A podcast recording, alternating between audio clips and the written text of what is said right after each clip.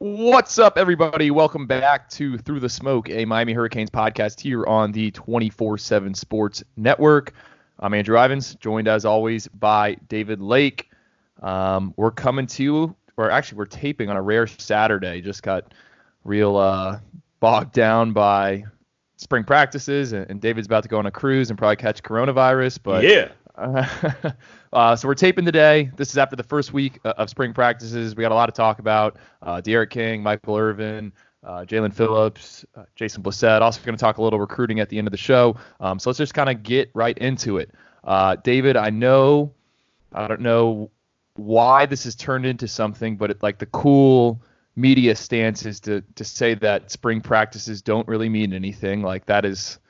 Uh, for some reason, a lot of people are taking that stance. But I got to say, it seems like there's some some hype building for uh, D'Eriq King. I know you wrote about it on our site on Friday. Uh, yeah. I got some things I want to talk about. Just why don't you tell our listeners kind of what what you heard about Friday's practice session?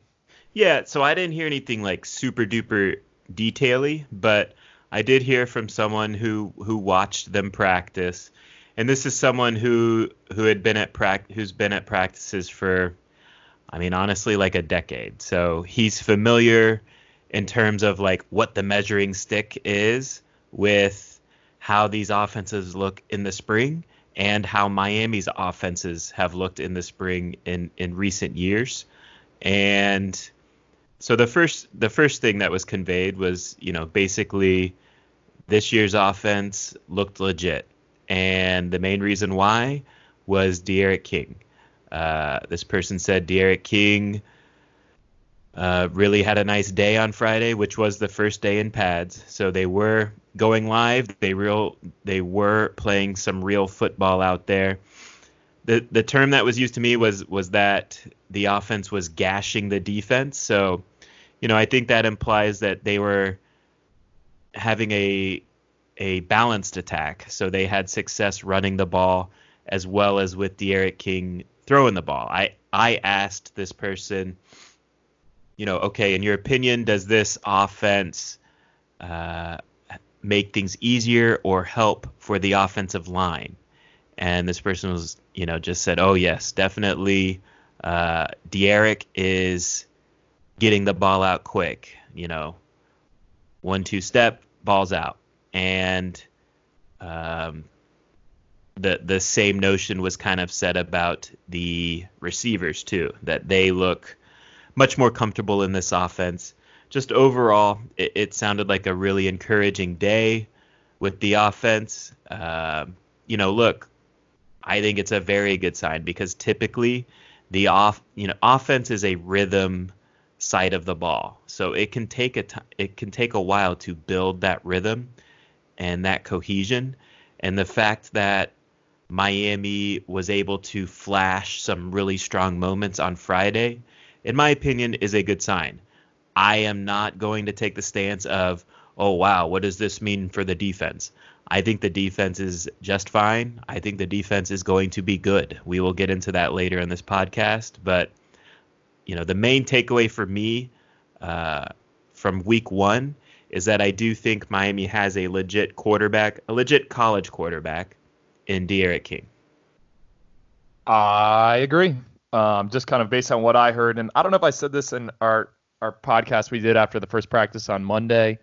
Um, I know I, I, said it to you. I, I thought D'Eriq King made two or three throws that I had never seen a, a Miami quarterback make on the on the Greentree practice fields. And uh, yeah, sure, it, it's they're not in full pads. Um, it's not a game week, but you can just tell he puts a ton of touch on the ball. And then I, I was trading some text with someone after Friday's practice, and, and they simply said, uh, "That dude is the truth." Like yeah. he made an uh, some unbelievable deep ball throws that um, you know most quarterbacks in the country would not be able to make. So, I, you know, just to hear that from from someone in Coral Gables that has been around the program the past couple of years and uh, it, it's got to be encouraging. Like I'm not trying to start yeah. this huge hype train for uh, D'Eriq King, but I will say this time last year we were not hearing the same things kind of about Tate Martell, uh, right. if that makes sense. Like it was more like, uh, you know, this guy can't throw. This is a, it seems to be the complete opposite. They're very excited. Um, you know, and, and, it's not just coming from one person. Like you heard it from people you talk to. Yeah. I hear it from people I talk to.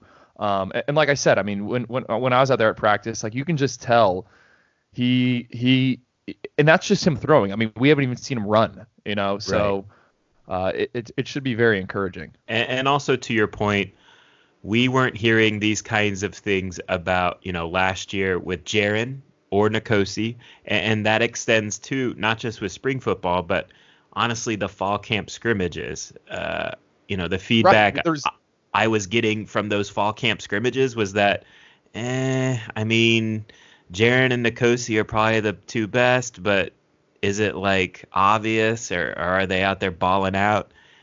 It wasn't that kind of vibe. The vibe that we got from, and again, it's one practice. You got to stack these practices on top of each other.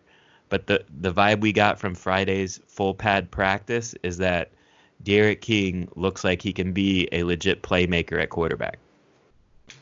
And I will add, I wrote this. You know, we do the live practice threads, and I, I think I posted it in there on maybe it was after Thursday's practice session. After practice, D'Eriq King is running like full 80 yard sprints by himself. And right. is he doing that for a show? Like, I, I don't think no. so. Like, and uh, to me, that just I don't know. That there's that no doubt who's the man on offense. Like yeah, yeah. D'Eriq is taking on that role. They they needed a guy to do that. Um, you know, last year when Jarren's doing the things Jarren did, the team fell apart. Like it's it's honestly it's not a coincidence. You need a quarterback to be some kind of leader, either a vocal leader or a leader by example with his work ethic, or ideally both of those traits. And I think D'Eriq has both of those traits. He's easing into that role in terms of vocally, but the impression I get after this first week of spring practice is okay, the team understands this dude's legit and they're ready to rally around him. Um, do you want to go into uh, who we've seen at, uh, as the backup quarterbacks? Because uh, I, I also heard that N'Kosi Perry had a pretty good day on Friday as well, yeah. which leads me to believe that this offense is, I don't know, not quarterback friendly, but um, sure, it, it, it seems like I think it is. Yeah. Well, I, I didn't even have this on the rundown, but this is a quote that we need to talk about. Uh, it came from Will Mallory. I, I, don't know uh, out of I don't know the context it was asked, and I'm paraphrasing here, but didn't he basically say that you can learn this entire playbook in 15 yeah. minutes? He said he could learn the playbook in 15 minutes, and you know the point he's making is that is a good thing. And I agree, honestly, especially like at the college level where you're limited with your time, that you can work with coaches. And, you know, these guys are going to class. Like they're not pro athletes where they have all day to learn a playbook. So this this offense is simplified. And, and I think honestly that extends not just to quarterbacks. We'll get into this later, but I think it makes it things easier on running backs, wide receivers, and the offensive line. So I think it's exciting. And yeah, I agree, honestly. Like, from what we've seen, from what we can watch, and on Tuesday, we watched the whole practice. It was an open practice. My eyes tell me N'Kosi is definitely still the top backup quarterback. Um, you know, and, honestly, where I stand right now, and there is a long ways to go. We will see how this all plays out. But where I stand right now is if N'Kosi stays with the team through the summer, through the season. Um, and you know, D'Eriq King, of course, graduates. I will expect a competition between N'Kosi Perry and Tyler Van Dyke. And again, it's early, but I would expect N'Kosi Perry to kind of be the starting quarterback in 2021. Now we'll see if Miami makes a play at a grad transfer quarterback after next season, or if they sign some stud true freshman quarterback. There's a lot of variables here going on, but in terms of guys that are on the team right now, personally, I would expect N'Kosi to be the starter in 2021, and I don't think that's a bad thing. I think that makes Tyler Van Dyke have to work one more year as a backup and get seasoning before he's ready to take on that role. And you know, I think that is kind of the timeline any coach would prefer at the quarterback position. You know, Mark Richt and Manny Diaz have both kind of bemoaned uh, how it's tough running an offense when you have such a young quarterback room. I think it would be good, you know, as, again, assuming Miami does not go out and land a graduate transfer quarterback after D'Eriq King's time is done. I think ideally the healthiest thing for this program is N'Kosi keeps improving in this offense. Maybe the offense unlocks some of N'Kosi's potential as well, and he sticks around and is the starting quarterback in 2021 as as a redshirt senior, and then you know the reins kind of get handed off to Tyler Van Dyke, and he would be a starter as a third year redshirt sophomore, I guess, in, in 2022. And you know I'm looking way way far ahead, but I think this offense can be a good thing for N'Kosi as well. And also too, I mean, I understand the fan base gets frustrated by N'Kosi and you know, some people just downright don't like him.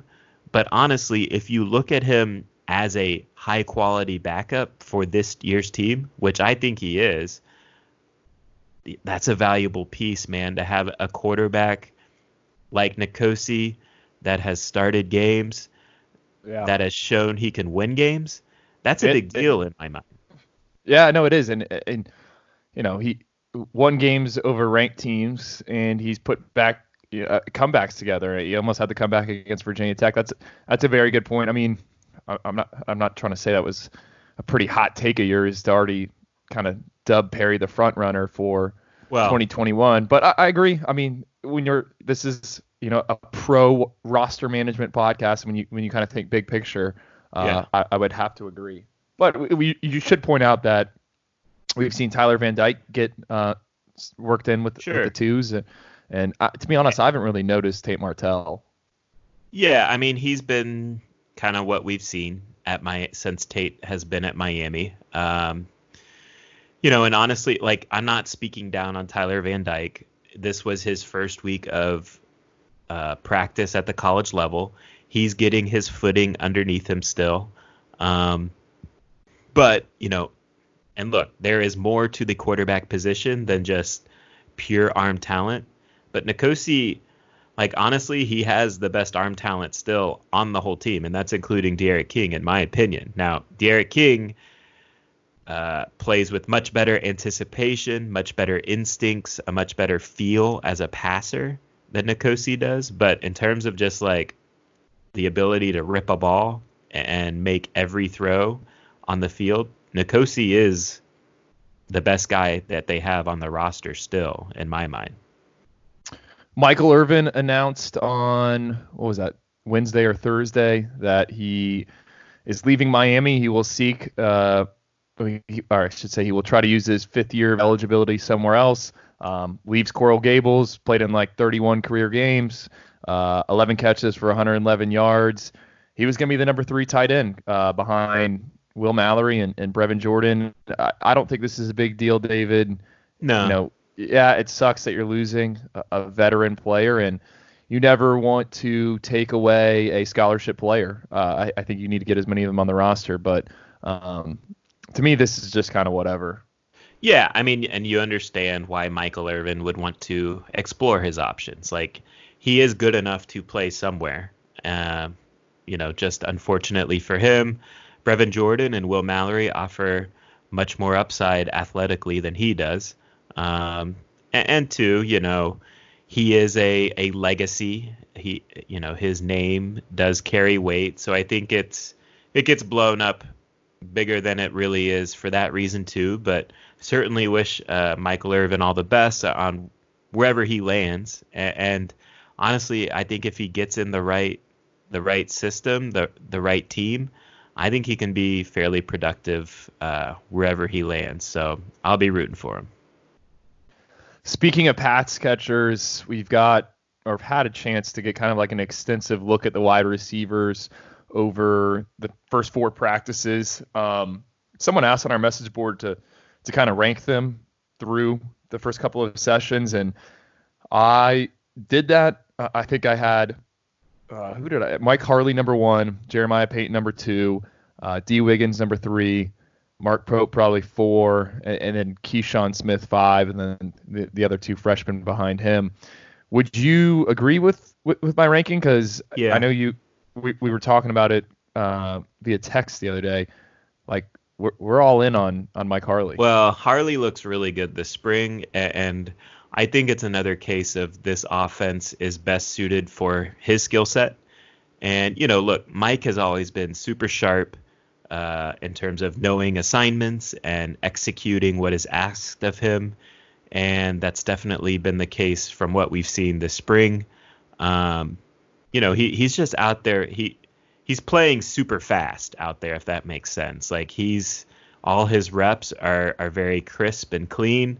And from what we saw, you know, during Tuesday's open practice that we got to watch, uh, D'Eriq and Mike seem to have a nice little connection. I think D'Eriq, uh, you know, seeks out the slot receiver in this offense a lot, and you know, Mike certainly is smart enough to understand how to read coverages and if he has to break off a crossing route and sit in a zone, he can do that, and D'Eriq will hit him. So there was a nice little early connection already between D'Eriq and Mike. Uh, Jeremiah Payton, to me, looks like a stud number one receiver. Is that going to happen this year or next year? I think is the only question in my mind he's definitely going to play a lot this year and be one of their top guys, but is he going to establish himself as a you know, clear-cut go-to wide receiver on the outside? He has that skill set. It's just a matter of going out there and producing it. And, you know, Dee Wiggins again, during that Tuesday open practice, we saw what he does best, deep speed. He bombed Christian Williams. Um, you know, very early in the practice. It was it was a beautiful throw by D'Eriq King and kind of easy run and catch touchdown for Dee Wiggins. Mark Pope, uh, you know he's uh, I'll say this. so I am obviously the Mark Pope truther, right? you are. He is still out here dropping balls when he shouldn't be dropping balls, and but he definitely still flashes big playability. And also, another thing I heard on Friday was that Mark Pope looked pretty good in the Friday uh, practice in full pads. So, you know, I honestly just think that unfortunately the Mark Pope experience is just going to be a bit of a roller coaster ride. Um, but I, I do think he can still be productive in this offense. And quickly, I'll touch on the freshman you know, honestly, they're probably better than I expected going into spring. I've I've kind of been more impressed than I expected. Uh, Keyshawn Smith, He's very a good fast. take, man. yeah, very fast, uh, deep speed, very impressive. He's still like to me, he's still kind of feeling things out, but when he flashes, you notice. Daz Worsham to me, like yes, he's skinny, but man, he's very smooth. He's a guy that I think is going to be able to to create separation with his route running uh, pretty easily. He's got to gain weight, got to gain some strength, but I can see it now. I I think he can be a guy who produces in this offense, and you know Xavier Restrepo Restrepo is what we expected him to be. He's a guy that we've seen uh, stay after practice, grinding, you know, doing extra work. Uh, he's going to be a guy who plays only in the slot, and you know, like Mike Harley, he's going to be able to read coverages and and make decisions on where he should go based on those coverages. So I'm kind of and Mike Redding, he's he's limited with his wrist injury, but he's a big physical receiver that runs well. We can see him move out there, and and it, it looks good. So you know, I, I think this wide receiver group, like, is it elite, elite, elite that they signed? No, but I think it's very good group, and I can see them being productive players down the road.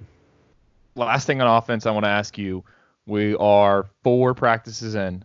Um, I think this time last week we would have said probably need to add another wide receiver, uh, maybe if possible via the the transfer portal. Are you still under that belief, or do you think they need to take an offensive lineman? Because I'm I'm starting to think maybe uh, an offensive lineman would be more valuable. And I think you actually wrote this in yeah. your uh, I think a story. If it is an either or scenario, I think you got to go uh, offensive line. I think the caveat to that though is how many quality offensive linemen are really going to hit the portal? And to that point, how like is Miami going to be able to land that quality offensive lineman? Because, you know, I think as we've alluded to in the past, pretty much every team in the in America would love to add a quality offensive lineman to their starting unit. Um, yeah. So I think if basically what I'm saying is I think there will be qual much more quality wide receivers to add than quality offensive linemen. And so I if I'm Miami, I don't reach for an offensive lineman. And so if the scenario is okay, you can reach for this offensive lineman or you can get this surefire starter, you know, senior wide receiver for 1 year, I would go the wide receiver then. But if they're both surefire starters, I would go offensive lineman. If well, that makes sense. Maybe well, maybe you uh, let D'Eriq King carve up the defense in, in the spring game and get that hype train going, and, and, that opens the door for some some grad transfers you, you probably didn't think. I'll say this: I, I feel I feel better about the receivers than I did before spring. Like am I totally believing in them yet at this point? No, I want to see more. But I, I do feel better than than where things stood uh, you know, at the end of the Independence Bowl going into this year. I feel better about how this offense and how D'Eriq King can kind of unlock the potential of the group they have on the roster right now. All right, coming up on the other side, we are going to talk defense, and a little recruiting. This episode is brought to you by Progressive Insurance. Whether you love true crime or comedy, celebrity interviews or news, you call the shots on what's in your podcast queue. And guess what? Now you can call them on your auto insurance too with the Name Your Price tool from Progressive. It works just the way it sounds. You tell Progressive how much you want to pay for car insurance, and they'll show you coverage options that fit your budget. Get your quote today at progressive.com to join the over 28 million drivers who trust Progressive. Progressive Casualty Insurance Company and Affiliates. Price and coverage match limited by state law. Okay, picture this. It's Friday afternoon when a thought hits you. I can spend another weekend doing the same old whatever, or I can hop into my all new Hyundai Santa Fe and hit the road. With available HTRAC, all wheel drive, and three row seating, my whole family can head deep into the wild Conquer the weekend in the all-new Hyundai Santa Fe. Visit HyundaiUSA.com or call 562 for more details. Hyundai, there's joy in every journey. All right, we're back from that short break. Hopefully, we've uh, fixed all issues with the advertisements that we don't choose. So, I got I got some text messages about that from people wanting to know full, the full story. Um, David, we you wrote about this um, I I think we kind of actually talked about it on the last on yeah. the, the quick reaction podcast. Jaelan Phillips, man, looks like a freak. Uh, Blake Baker, the defensive coordinator, said he's put on 40 pounds. I think he arrived at Miami at, at 225. He, he's hovering around now near 265. I mean, again, I know this is just drills. Uh, spring doesn't matter. Um, but dude, like, to me, it's like when I watch practice and, and, and the tackling circuit and all that, it's like Miami basically has added a, another Greg Rousseau to the roster. Now I'm not saying he's gonna he's that productive. We still don't know, but he's almost as tall as Rousseau. Um, actually, probably runs better than him. Yeah. And uh, I, I, don't know, man. It's easy to see why he was the number one ranked recruit uh, in the class of 2017. This is saying something because you know, Miami's edge rushing group is a very athletic group. You know, Jaelan Phillips, in my mind, is the best athlete of the group, and I honestly think it's not that close. Um, I, I would. You could see why he like was recruited to play three four linebacker in the SEC. Does Yes. that make sense? he can really run. And, and you know, Manny Diaz said that after spring practice number one. Uh, Blake Baker, when he spoke to the media, I think after the third spring practice, you know, he said, look, he he's definitely showing his his physical traits, and Blake Baker said too, you know, he's showing already the ability to bend around the edge, which he admitted that he was kind of surprised about because that can usually take some time before that movement kind of clicks in. Because let's remember, you know, as you alluded to, Jaelan was kind of more of a stand up edge rusher at UCLA, whereas at Miami, he's going to be just, you know, your traditional hand in the dirt free th- 4 3 defensive end. So, and look, when we watched, again, alluding to Tuesday's practice, he was ripping up the offensive line, the reps I was watching. Um, Yeah. You know- yeah, we saw like one on ones. Who was he going against again? I, I want to say it was Campbell, right? I well, could have been. I remember seeing Zion, and he destroyed Zion.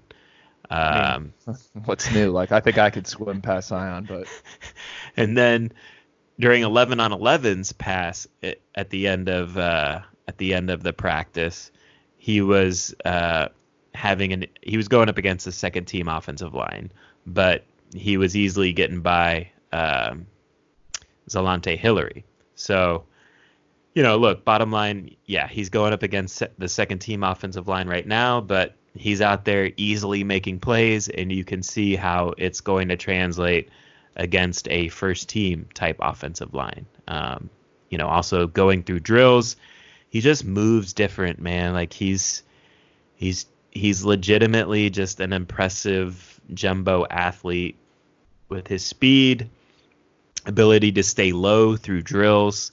He just offers something on another level athletically and and I think, you know, pound for pound, he's in the discussion of being the best athlete on the team.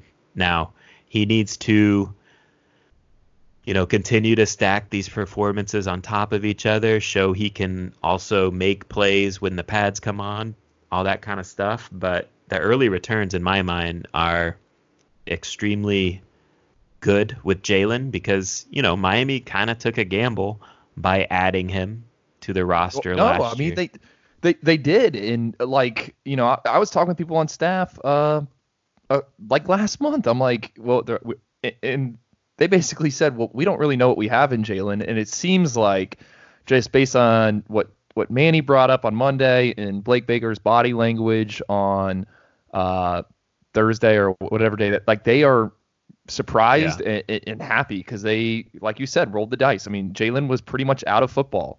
Um, Right. he and, retired you know, for like a day, yeah. you know. he, he hasn't he hasn't done anything yet, but it's just like with D'Eriq King. There's absolutely reason to be optimistic with him, in my opinion. Like we're not saying he's going to go out here and, and lead the ACC in sacks, but dude, I mean, if he is what he looks like he could be, watch out. And right, and if Jaelan is that guy, and you know Greg Rousseau has established himself as being that guy, and so is Quincy Roche. I mean, show me a better edge rushing trio in the country than that, and that's what wins. That and quarterback play wins games. So this is why this spring, you know, it's only been one week, but I don't know, man. Uh, things are, things are looking encouraging this season, so we'll see. Um, no one has. I don't think anyone's written about this, and I'm planning to write about it uh, at some point down the line. But I want to talk about this this package I saw on Tuesday. And again, I know spring practice means nothing. You know, can't learn anything out there.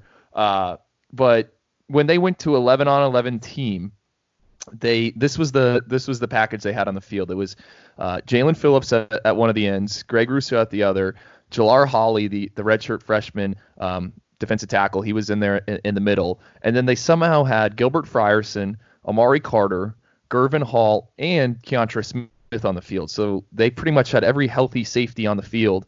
Um, and first play, first snap, Tate Martell throws a pick right to uh, Keontra Smith, and it, it was a product of, of really the pass rush. And I've been asking around trying to figure out w- what exactly that look was, and, and from what I've heard, this is a, a new package that Miami has, and you know, last year, if you put on Greg Rousseau's highlight tape, um, a lot of his sacks came in the third down situation and in kind of a dime package where they would put him o- over the center and he, he would kind of run free.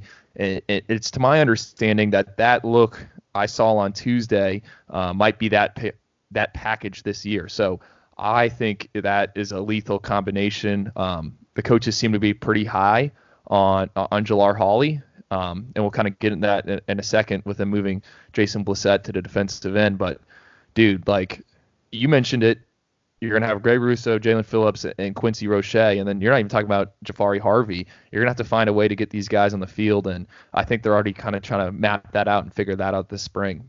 Yeah, I like that, and I like to like on the back end. I mean, look, college football is turning more and more into, or football in general, not just college, but it's turning more and more into a hybrid, positionless type of it game. Is. And so you're putting strikers and safeties on the field together, and, and the spring is is the time to test these looks out. Um, you know, I think. I, I don't don't remember. Spring doesn't spring doesn't mean anything. So. so yeah, I mean, I like the creativity, um, and they have a lot of versatile players on their roster that they should get creative with. So I I think that was a cool thing that you noticed. I didn't catch it, but I'm glad you did. Yeah, I mean, I'm sure everyone will start writing about it now that I've pulled, pulled the cover back. Um, Jason Blissett, you know, we you first pointed this out on on Tuesday. We got some further clarity. Uh, he is now working at defensive end. Um, I think he's down what 12 12 pounds, and I'm kind of for this move. I think a lot of people are wondering why uh, they moved him and I think it's really the emergence of Jalar Holley and uh, Jared Harrison Hunt. I mean, they they already they have a bunch of defensive tackles, so they must think that Blissett could be a guy who I don't know sets the edge. Um, and, th- and there might be some long-term projecting here. What happens if? Uh, well, I mean, I, I, would assume probably Greg Rousseau is going to go pro after this season, yeah. and then who knows? Jaelan Phillips could be like, all right, guys, you yeah, know, I got my 10 could. sacks. I'm out, I'm out of here. So I, I think there's, it's part of that. And I don't know. I'm for the move. No, I, I think so too. You know, and I'll say this body type wise, he looks like a defensive end to me. Like he doesn't look out of place. Do you agree with that? No, and, and you pointed this out. Let's not forget in high school he like ran for like 600 yards. I mean, it was in New York, but he also played running back. So he's a he's a very athletic guy. It's not like they took some you know, 280 pound zero tech, and they're like, hey, play defensive end. Like, you know, he's done this in the past. He did it in high school, put on his high school tape, and all he does is rush off the edge. Right. So I'm for the move, just like you are. And yeah, I mean, maybe maybe he can carve out a role even this year as like that edge setting uh, defensive end because Scott Patchan's gone. Scott Patchan's gone. Um, you know, I think Greg could do it because of his length, but you know, why not develop a, a guy behind Greg Rousseau um, and Jason Blissett? Let's touch on the other guys. Did you notice much of Jalar Holley and Jared Harrison Hunt during this first week? Did they pop to you at all while you were out there?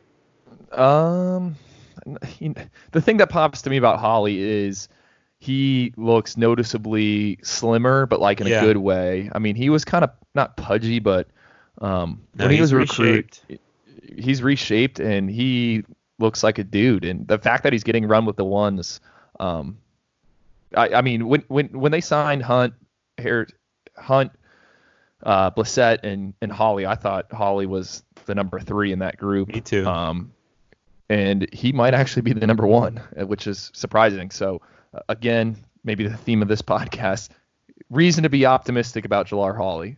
Yeah, and I think with him, you know, I asked Manny Diaz about him on Friday, just why he's what he's done to to make this jump because he's working with the first team defense from what we saw. And you know, he he Diaz basically said he's an effort guy, high motor guy, and he does bring some athleticism to the table with his you know, ability to run, change direction, be agile. Um, and you know, honestly, I think Jalar Holley has a similar skill set to Nesta Silvera. So I would kind of uh, group them in as the same type of defensive tackle. And and look, I think if Jalar can establish himself as a hardworking, grinded, grinded out defensive tackle with his work ethic, and some of that rubs off on Nesta, I think that's a good thing. I'm not calling Nesta lazy, but I think there is some untapped potential there with Nesta that that you know he still has to reach. Um, and so yeah, I, I agree. Like he does look noticeably slimmer, but he also does look very fast out there, fluid going through the drills. And, you know, I, I think I've established myself as a Mark Pope truther. I want to also be all in on Jared Harrison Hunt. I oh, yeah, dude. He moves so well for how big his frame is. You know, the guy I keep comparing him to, I think, is RJ McIntosh. I think there is a ton of similarities there. Both played basketball. Right. So and, and Manny unsolicited, because I asked about Jalar, unsolicited, Manny also praised uh, Jared Harrison Hunt for you know showing his power this spring. He said he's gotten a lot stronger since he arrived. They already knew he was a good athlete, fluid athlete, but now he, he's pushing guards back, and he and Manny was happy to see that. So those two guys, they could definitely help elevate the defensive tackle position. You know, Miami returns John Ford and Nesta Silvera, and you know, I think J- you Jordan feel Miller. Jordan Miller's flashed. Jordan Miller, and I think you feel good about those three. But I think ideally, if you got guys like Jalar and Jared pushing uh, those three from the bottom of the depth chart, or maybe even surpassing them, you know, and look, I think Miami's edge rushing talent is only going to make things easier for the defensive tackles from a pass rushing perspective. So maybe that's why, you know, putting a guy in like Jalar Holley next to Nesta Silvera on the first team defensive line, you get some more athleticism out there at defensive tackle, uh, more more guys who can win those one-on-one matchups. It's intriguing to think about moving forward.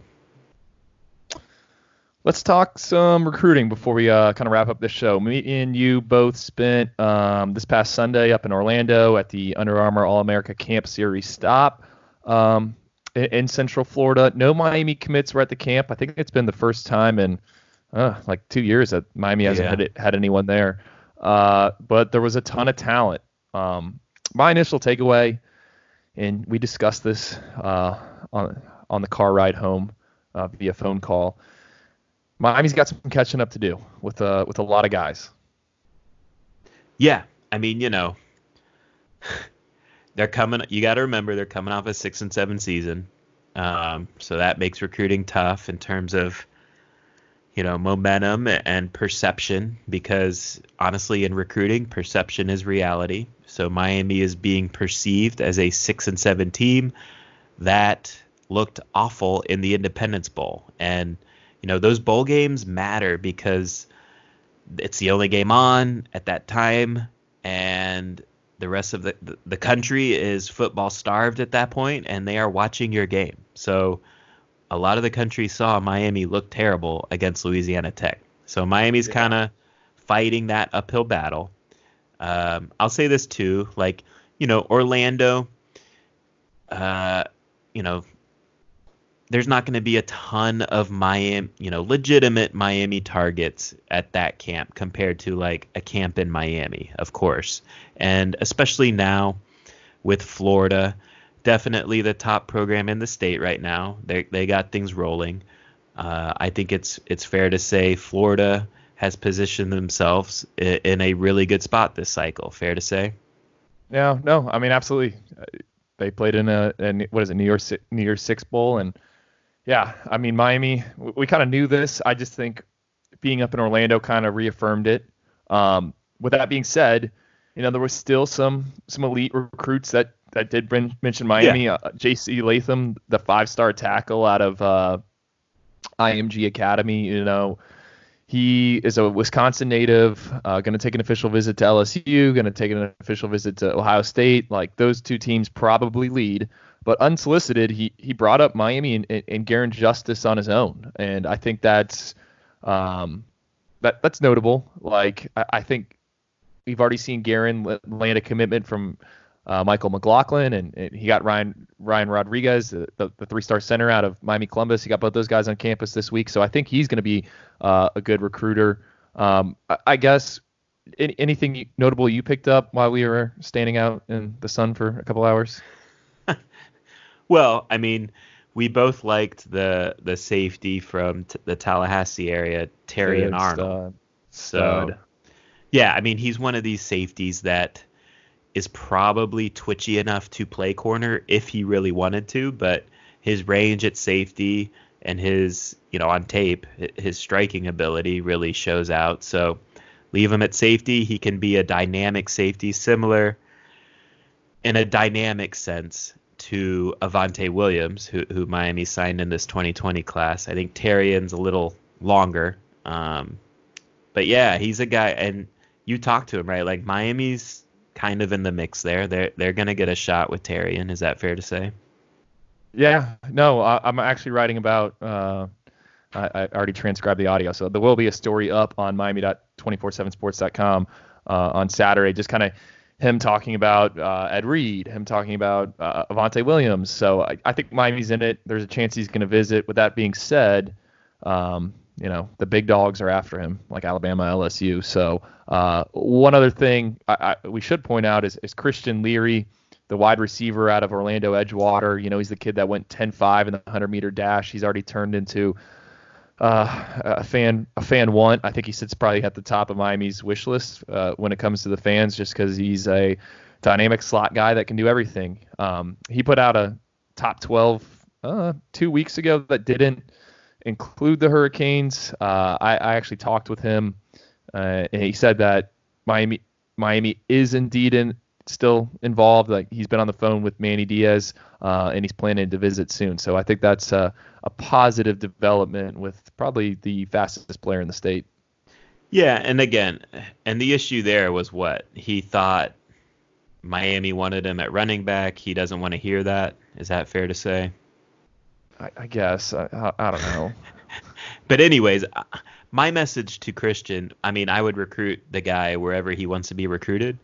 But again, as I alluded to earlier in the podcast, and I think especially with this type of offense, uh, positionless or hybrid type players are going to be valued more in football moving forward. And Christian Absolutely. is one of these hybrid players that, you know, has a thicker build. He could line up at running back and get, you know, five or six carries a game at running back. And he also has the athleticism and speed to be out in space in the slot and be dangerous in, in that regard too. So if I'm Christian, I would embrace the fact that a team likes me at multiple positions and I would want to play in the type of offense that Rhett Lashlee is installing uh, at Miami. Now, with that being said, like other teams are gonna give him the same pitch and all that. Like he's a big time dude, so he'll have plenty of options. But it is good that Miami got back in the mix on that one. All right, closing things up, David. Um, you're going on a cruise. Uh, Miami's yeah. on spring break, so uh, you're not going to be on the show uh, next week. We're gonna we, we were going to take a break. I was going to get Barton Simmons on uh, to talk about some to Miami kids. I don't think that's going to happen. So I'm going to have to get creative for our next podcast. Uh, but uh, I'm hoping to at least have something next week um, while you are uh, on the cruise ship. Yeah, man, I'm in a vacation state of mind right now. Um, hopefully, I don't get corona. I'm honestly not that worried, but Dude, maybe I, I should be. I don't know. But Broward, anyways, Broward, Broward County just got two cases this morning, so dude, don't take this vacation away from me. All right. I've been looking forward to it for like three months. Been counting the days. I'm getting on that boat. Okay. Well, make sure you guys stay locked to the site. Um, you know, rate the podcast. I don't think we've ever said that. If you want to toss some stars on there or tell us Let's how go. terrible we are, be honest. Do that. All right. We'll talk to you guys later. Later.